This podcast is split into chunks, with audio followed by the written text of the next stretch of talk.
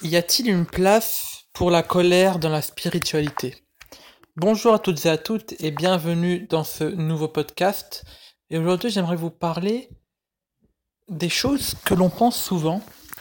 Alors, on pense souvent que les personnes qui évoluent sur le chemin vers la spiritualité ne peuvent pas posséder ou montrer des émotions négatives.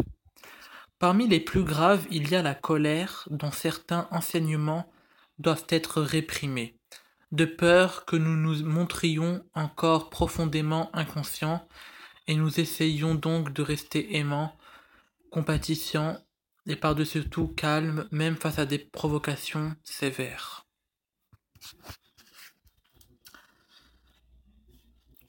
On essaye, pour réprimer notre colère, de rester aimant, compatissant, calme, etc., etc.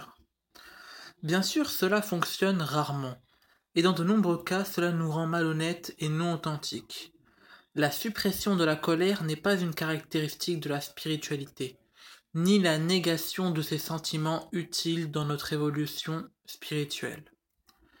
Parfois, se mettre en colère est une partie de la vie, y compris notre vie spirituelle est importante à reconnaître. Mais à quoi bon? Tout d'abord, il est important de, de différencier les différentes sources de la colère. Il y a la colère juste et la colère due à l'amour de l'ego. La plupart du temps, quand nous nous mettons en colère, c'est parce que nous nous sentons que nous avons été offensés d'une façon ou d'une autre, ou que nous sommes le, le destinataire de critiques injustes. La réaction naturelle à une telle provocation est de se mettre en colère, de se replier sur soi ou de faire tout son possible pour protéger l'ego. En d'autres termes, la colère que l'on ressent quand on la méprise est basée sur l'ego et fait partie du mécanisme de défense naturelle de l'ego. Heureusement, ce type de colère disparaît naturellement au fur et à mesure que l'on avance vers la maturité spirituelle.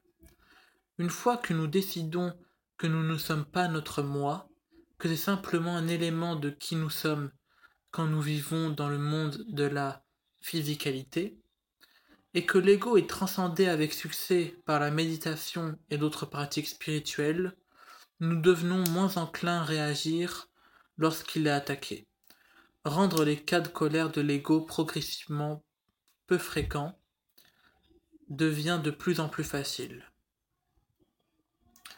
L'autre type de colère s'appelle la colère juste, c'est-à-dire les émotions que nous ressentons lorsque nous voyons les autres marginalisés ou victimes d'une manière ou d'une autre. C'est le genre de colère que nous ressentons face au racisme ou à la cruauté pure et simple et qui est un sous-produit naturel de la compassion. En d'autres termes, nous ressentons, nous ressentons souvent de la colère parce que nous sommes assez empathiques pour ressentir la douleur des autres et que nous voulons qu'elle cesse. C'est l'énergie derrière de nombreuses réformes sociales au cours des siècles, de l'abolition de l'esclavage et du droit de vote des femmes au mouvement des droits civiques et aux manifestations contre la guerre. L'énergie de la colère contre l'énergie de l'amour. De toute évidence, la colère est souvent l'énergie qui entraîne le changement sociétal et culturel, et à cet égard, elle peut être utile et même positive, si elle demeure non violente et canalisée de manière compatissante. Malheureusement, l'histoire nous a enseigné que le changement provoqué par la colère manifeste, elle manifeste souvent la violence qui entraîne aussi le changement social, mais d'une manière plus négative qui aboutit souvent à empirer les choses plutôt qu'à les améliorer. Un bon exemple est, en est la révolution russe, la révolution russe de 1917. Lorsque des millions de paysans sont descendus dans les rues pour exiger la fin du gouvernement tsariste répressif, pour finir par se retrouver sous l'emprise d'un gouvernement encore plus répressif sous Staline. Évidemment, l'énergie de l'amour est beaucoup plus puissante et constructive et transformera les sociétés plus profondément et plus positivement que l'énergie de la colère. Mais il est vrai que le processus peut être plus lent. Cependant, l'énergie de la colère a toujours sa place dans la création du changement, mais seulement si elle est tempérée par l'amour et la compassion, en particulier envers ceux que l'on perçoit comme l'ennemi. Ensuite, le chemin de l'esprit.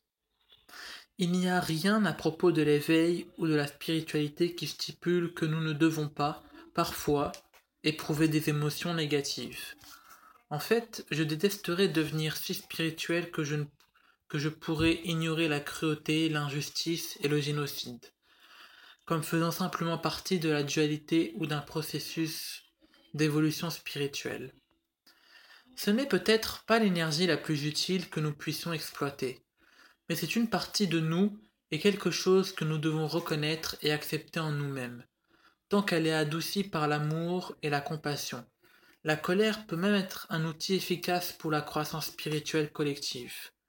En fait, tant que nous vivons dans un monde d'inconscience largement spirituel, la colère peut de temps en temps être le seul outil disponible pour encourager l'évolution spirituelle. Voilà. Ce sera tout pour ce podcast et on se retrouve dans un prochain podcast. Ciao ciao.